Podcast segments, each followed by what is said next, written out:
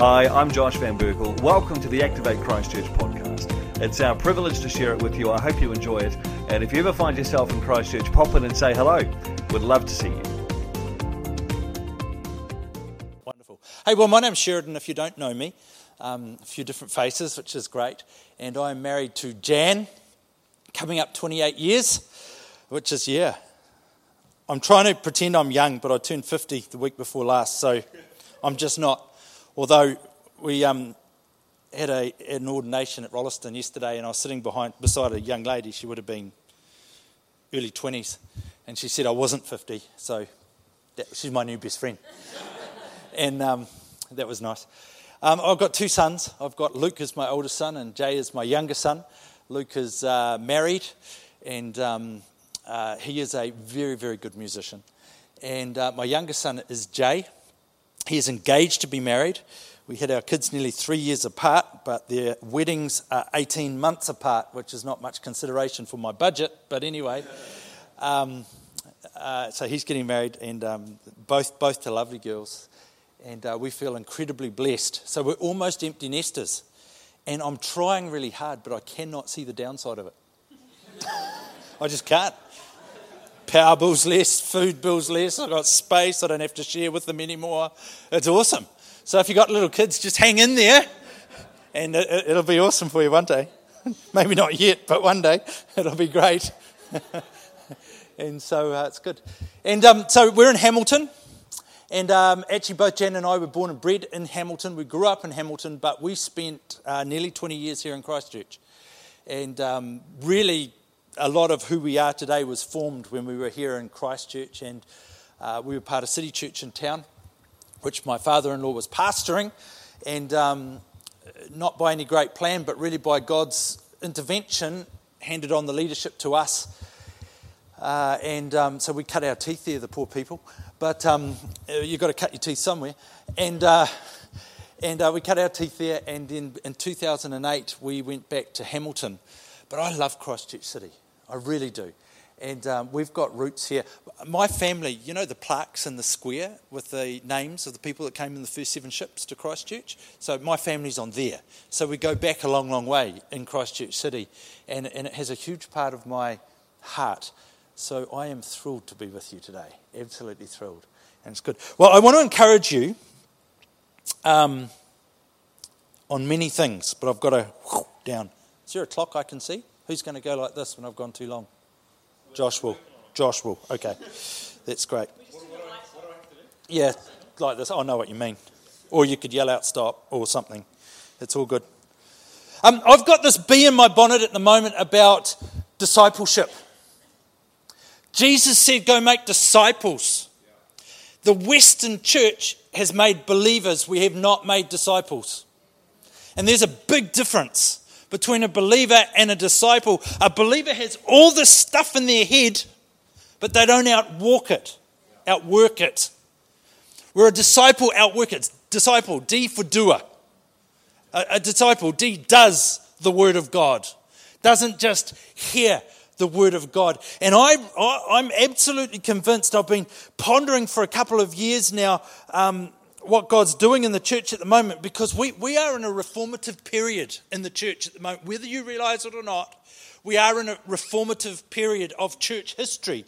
And I've felt that for some years, and I've been reading, and other people are feeling it. I'm going, well, Lord, what are you doing? What's the mark? It's good to know that we're in a reformative period, but what's the next bit look like? And it's just been blurry. No, I haven't been able to land it, but I'm starting to get a real sense of conviction in my own heart, enough to speak about it, that actually this next period in church history looks, for the Western church at least, looks like discipleship. That's what God's doing. He's calling his church back to being disciples instead of just carrying an academic knowledge, or instead of just believing. It's easy to believe. Well, sometimes actually, I correct myself, sometimes it's really hard to believe. But it's easier to believe than it is to do. And Jesus never said, go make believers. Yet all of our focus has been believers. He said, go make disciples, which part of being a disciple is believing.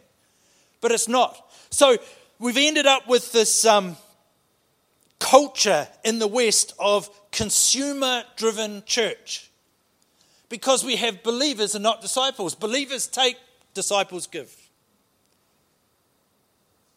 Disciples sow. Disciples do.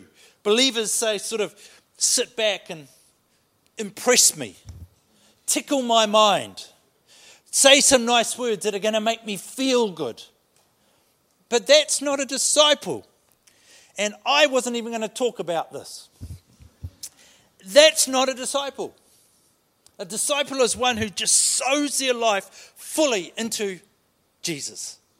A disciple is taught and obeys the teachings of Jesus and all that stuff, but a disciple does. A disciple is actually, the subtleties of the word literally mean an imitator of. They imitate Jesus. And Jesus was a doer. Jesus was a problem solver. Jesus brought the kingdom to the party. Jesus upset the odd person. But Jesus was on the Father's mission. And that's who he's calling. I believe prophetically that as a church, you're going to become known for having a heart of worship and a softness before God. That's what I believe he's saying. And I want to encourage you with that. And to keep positioning yourself there. Because God can do stuff if we're soft before him.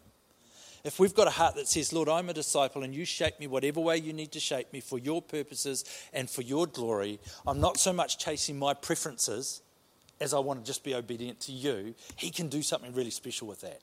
And I believe that's a mark, spiritually, that it's a mark he wants to stamp on you as a church, that you're known as having soft hearts, that you're known as being a place of worship, a place that connects with the Holy Spirit, that you're not determined by a program, but by the Holy Spirit. So I encourage you to remain soft before him in all those things. I would like to talk to you this morning from the book of Luke, chapter 10. It's one of my favourite passages in Scripture. Actually, the Mark account is one of my very favourites, but this is the same thing. And this is an amazing passage of Scripture, and it's a passage of Scripture, this one and the next one, that people get really, really wrong. They get it wrong because they're familiar with it, and they assume that it means something that it doesn't mean. But it's these two passages really, they're great passages, and I'm going to read from Luke chapter 25, Luke chapter 10, verse 25 to 28.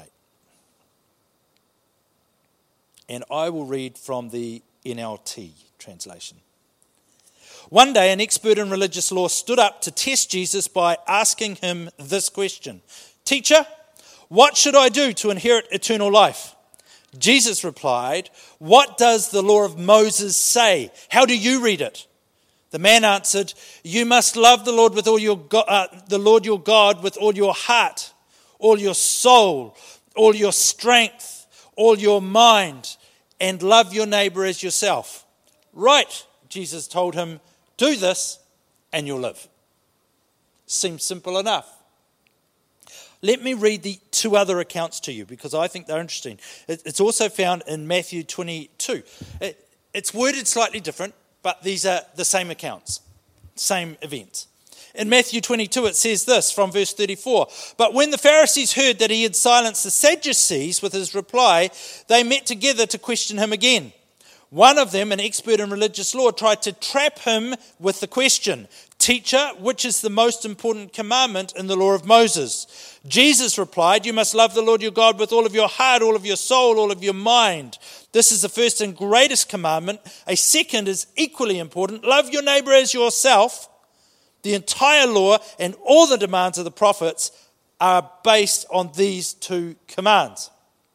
The third account, which is my favorite, is Mark chapter 12 from verse 28. And it goes like this. One of the teachers of religious law was standing there listening to the debate. He realized that Jesus had answered well, so he asked, of all the commandments, which is the most important? Jesus replied, the most important is this. Listen, O Israel, the Lord our God is one and only Lord. And you must love the Lord your God with all of your heart, all of your soul, all of your mind, and all of your strength. The second is equally important.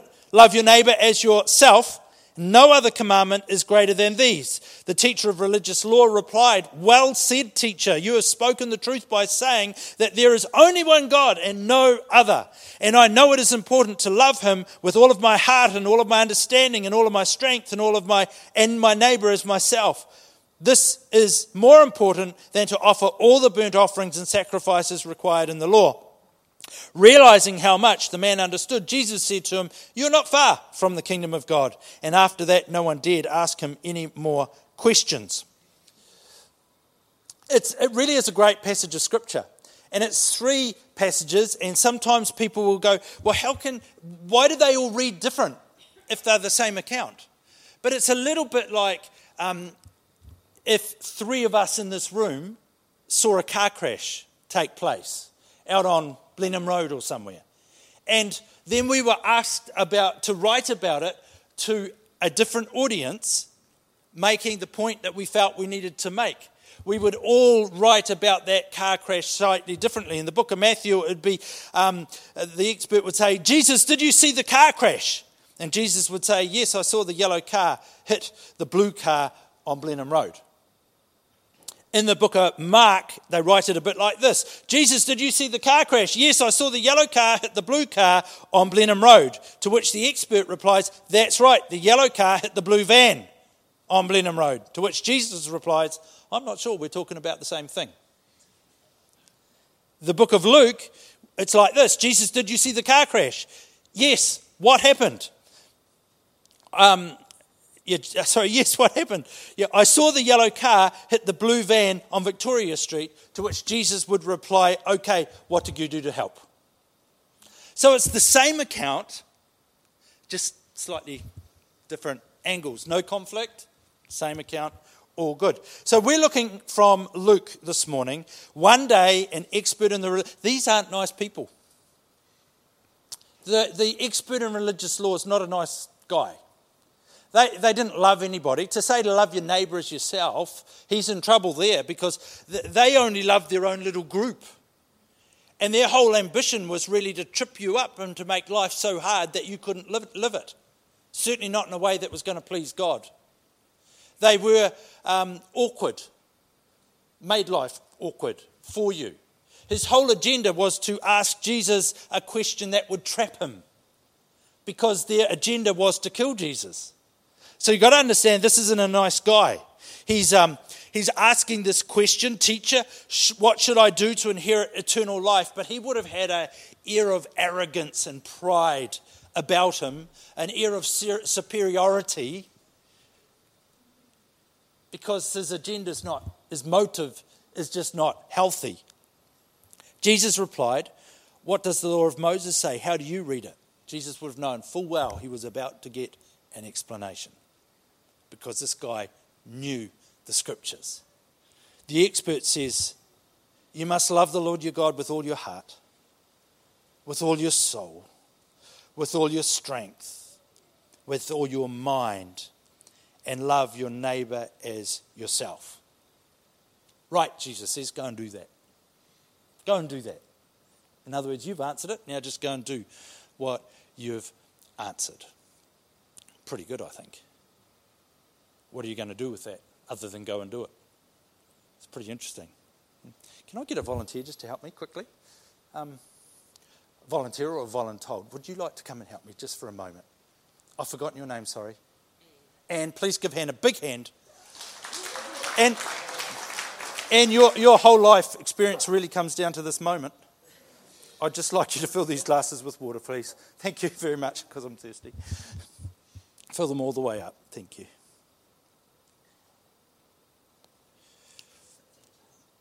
Thank you very much. Well done, Anne. Right, give Anne a hand.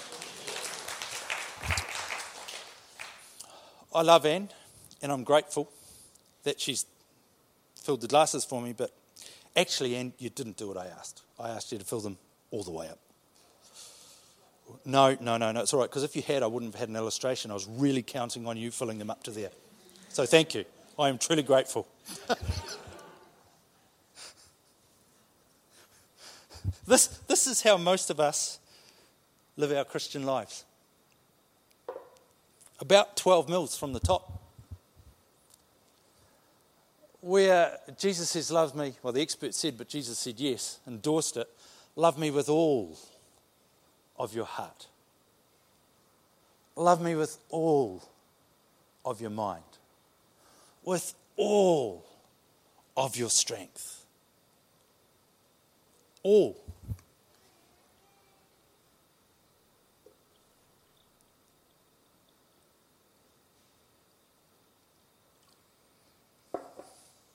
Now it's full. There is a big difference between all and 12 mils from the top. Yet in a consumer society, in the Western church, we appear to be quite happy to live 12 mil from the top.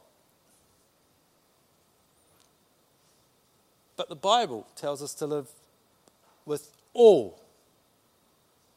All. Can you see the difference? It's significant, isn't it? The question I've got for us this morning, well, if I was to name my message, I would call it all.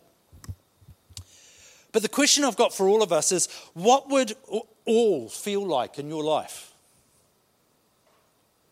What would all look like in your life? Because the journey of discipleship is an all journey. Where the journey of a believer is really an academic journey. Academics are important, but a disciple is asked, is commanded to live all. If we're going to impact Christchurch City, we need all. 12 mil from the top's not going to cut it. I know in most businesses, 12 mil from the top only pays the bills. It's that extra little bit that gives you the freedom to do what you've actually been called to do and your desire and your dreams and your visions. That's the 12 mil at the top. Yet somehow we've made it okay in Western culture to live our Christian lives, to live our Christian journey 12 mil from the top. And Jesus says to all, go do that. You're right. The expert goes, love the Lord with all of your heart. That word there is kardia. It literally means your physical being. Your heart. It means your heart. Your physical being. Love the Lord with all of your heart. It doesn't say love the Lord 12 mil from the top. Love the Lord with all of your soul. Mind, will, emotions. All. Love the Lord with all of your strength. It means physical strength. Don't leave anything on the table. Love Him with all. And love Him with all of your mind. I love the Mark, if you want to go and have a look at it. In Mark, where it talks about this, Jesus says to the guy, love the Lord with all of your mind. And the guy comes back to Jesus and says, that's right, I must love you with all of my intellect. Used a completely different word. Jesus goes on further and says, what did he say at the end? No one dared ask more questions. Understanding where the man was at, that he was not far from the kingdom of God. And if I go home today, after lunch, which I am, and I go home, not far from home, I'm in trouble. I could be anywhere, couldn't I? If I go home and I'm not far from home. It's really interesting. He says, Jesus understood that he was not far from the kingdom of God. And then the next line is, no one else dared ask any questions. In other words, the guy totally stuffed it up. Everybody knew it. Everyone was too scared to ask a question. That's what it's saying. Because the guy said, I've got to love you with all of my intellect. Where Jesus has said, no, you need to love me with all of your mind, which includes your imagination. Why is the imagination so important? The imagination is so important because the imagination is the doorway to the spirit realm. It's critical. That's why when people are doing drugs and they're spaced out on all this stuff, they have some really weird, crazy spiritual experiences, which are normally dark because they're opening the wrong door. But Jesus says, I want you completely. I want you to love me fully. And I don't just want you to talk about it. I want all of your heart. I want all of your soul, all of your strength, all of your mind. Oh, yeah, but Lord, I would. but I don't like the colour Josh has painted the walls. Now, he didn't say love me with all of your preferences. He said love me with all of your heart, soul, strength and might, your whole being. And all. I did some study on the word all.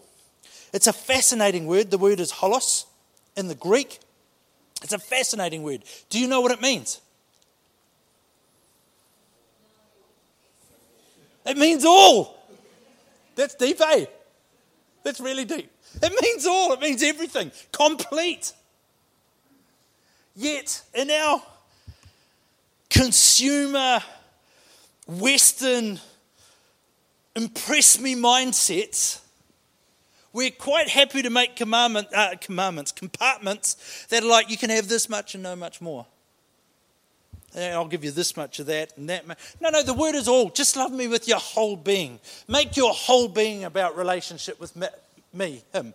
Make your whole being about being kingdom focused. Make your whole being about what God's called you to be. We're just starting first day on Monday, Activate College. Can't wait. In Hamilton. And our real point of difference is to help people discover their lane in life, what God has created them for. We'll do great Bible college education, of course, but this thing of what God's created you for so you can throw yourself into it fully and wholly for his purposes, all. So I ask myself, well, what does all look like? But all's got to look like something because Jesus said, go do that. So he wouldn't have said, go do that if it didn't look like anything, would he?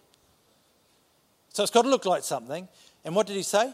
Go, he said, love your neighbour as yourself.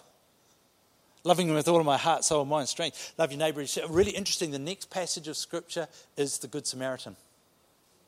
And people take all sorts of stuff out of the Good Samaritan. You know, you've probably heard them. What was the priest thinking as he walked past the man on the side of the road? I'll let you in on a secret. He wasn't thinking anything. It's a story. He didn't even exist. It's a story that Jesus told. Jesus told the Good Samaritan to answer this question that the man's just asked in the passage before, which was this: Teacher, what should I do to inherit eternal life? That's what the Good Samaritan's about. Answering this question, what should I do to inherit eternal life? And essentially, the answer is love the Lord your God with all your heart, all your soul, all your mind, all your strength. Give yourself fully to this. And the point of the Good Samaritan is you can give yourself fully to it and you're still going to come up short. It's only by God's grace. The point is salvation. Because put your hand up in this room, if you can afford to put every person in need beaten up that you come across in the Novotel for 2 months, because that's what the 2 coins represented, that's enough for 2 months, 2 months, fully paid accommodation, all their medical costs and everything else, how many of us could do that? Not just once, you might get away once, but you're talking tens of thousands of dollars. But with every person who came, Jesus set the bar so incredibly high that no one could meet it. So the whole point of the Good Samaritan story is that it's the grace of God and only by God's grace, because you're not good enough and neither am I. Yet nonetheless he says to us all, love me. Lord, how am I doing with loving you with all today? Well, you started all right, Sheridyn, but the wheels really fell off about 7:30. You got divided in your thinking and you forgot I even existed, and it's like, oh, no, that's the point. You can't actually do all on your own. It's by God's grace.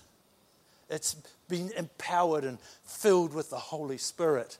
Essentially what I'm saying to this guy is, get it out of your head and get it into reality.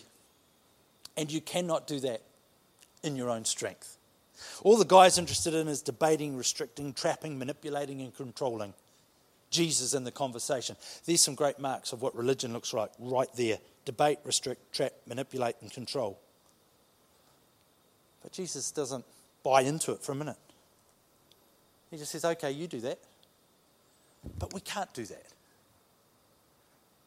Loving the Lord with all my heart, all my soul, means I am totally reliant on his grace. It means to make a difference in Christchurch City, we are totally reliant on his grace. We'll give it our best shot. We'll give everything into it. I'll sow my life into it. But mark my words, I will fall over. You will fall over. Get up and go again. by God's grace. That's what all looks like. Actually, all could be defined go again, go again, go again. It's a fantastic passage. It's one thing to know something, but it's something else to live it. And it's only as you start to try to really live all that you realise how far short we come. And it's only by His grace. That is a message of hope. Only by God's grace. The world is tired of seeing people who are trying to be perfect in their own strength when the message of the gospel is God's grace. We'll give it our best shot. Give yourself 100% to it. Don't live 12 mils from the top. That's not a life. That's not a full life. My prayer is that when you close tonight, your eyes tonight, you'll see two glasses full of water. And you'll go, I choose to be the one on your right. I had to get that right. I'm renowned for going left when they say go right. I used to go like this to try and work it out. Go loser, and then I realised that's backwards, eh? It's backwards to you, yeah. Anyway, that's yeah, but you still got to know. Yeah.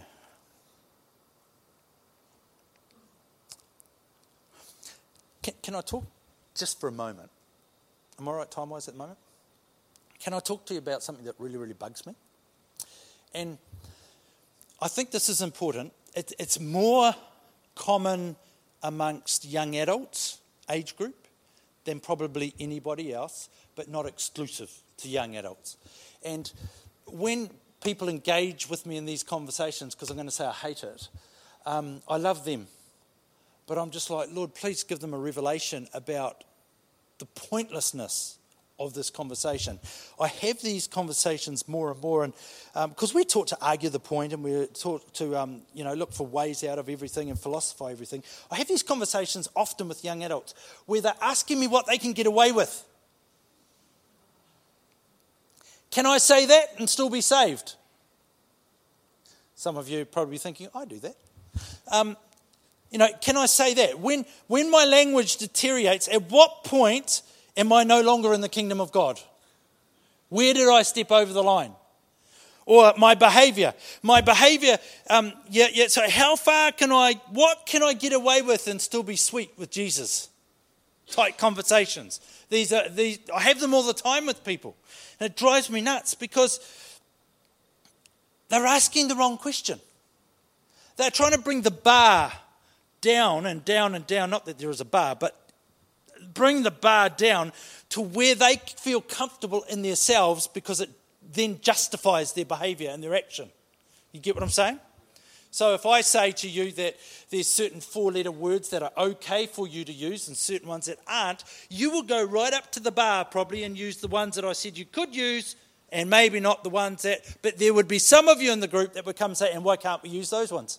Which ones can we use? Yeah, exactly. See? Some of you in the group named Josh. And it is a four-letter word.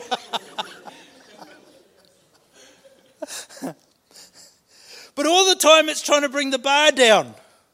And to me, that's what the religious expert was doing. He's trying to justify his way out of this thing. Where when I gave my life to Christ and I was baptised, I died to self, I rose a new creation in Christ, one who was made holy and righteous, and I was justified and I was sanctified and being sanctified. They're all big theology words, and if you don't know them, you need to go to Activate College. And I was made all those things in Christ. So the question's an irrelevant question. The question is, what does holy, righteous, justified and sanctified look like? And does my language, my behaviour or anything else look like that? Not what I can get away with. Because all is all. All isn't, if I can get away with 12 mils, I wonder if I can get away with 20 mils from the top. All is all. All is full. And if we're a new creature in Christ, it means that we approach life differently. It's no longer what I can get away with. It's God says, I am his son. You are his son or his daughter. We are his kids. And you are holy and you're righteous. You've been justified, just as if I'd never sinned. You have been sanctified. I mean, sanctified, that means he's like making you better and better all the time. But in your standing before him, you're perfect because of Christ. So what does that look like? That's the real question. And for me, I'm going, this is some of the stuff that Jesus is addressing here, because he said, all your heart, all your soul, all your strength, and all your mind. All. Where the academic is going, yeah, I'm going to try and find my way out of this. I'm going to try and trick him. I'm going to try and put a case together which lowers the bar to where it works for me. But that's not what God's calling disciples to do. That's what consumers do. God's not calling disciples to that. He's calling disciples to be like Christ, and he gave his all. He gave everything. Everything. I'm not telling you this to condemn you. I'm really hoping that you're hearing this in such a way that I'm coming under you going, come on, you can do this. Come on. You were born for this. You were born to love Jesus like this. You were born for kingdom purposes. Please hear it that way. Don't hear it like, oh yeah, we're only half full. It's not what I'm saying. I'm saying, come on. There's greatness in you in the kingdom that you've been designed and born and reborn for. Live from there. Don't live any less. Because Jesus endorses all. All never asks how little. Never. All. I love this, Romans 10:9. If you confess with your mouth that Jesus Christ is Lord and believe in your heart that God raised him from the dead, you will be saved. It's by believing in your heart that you're made right with God, and it's by confessing with your mouth that you were or are saved. John 3:16, for God so loved the world that he gave his one and only Son, so that everyone who believes in him will not perish but have eternal life. God sent his Son into the world not to judge the world, but to save the world through him. Disciples are ones that have recognized our desperate need for a Saviour. And then we step into that journey wholeheartedly. You know, he says, don't turn around and don't go and sort everything out before you say yes. Just say yes. Just say yes to him. Give him our all. I'm really encouraging you this morning, give him your all for Christchurch's sake. Give him your all. As we give him our all, we'll be fully open for him to move, and he will be able to do things that we can only dream of. And as we lift him up by giving him our all, Scripture tells us he will draw all men to himself. We're not trying to build a church for the sake of having bums on seats.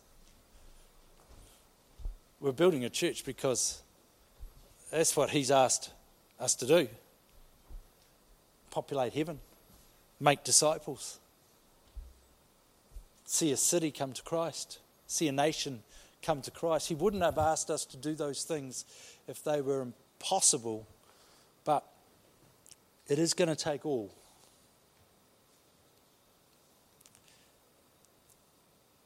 Just for a moment, what would all feel like in your world? What would all of your heart feel like for you?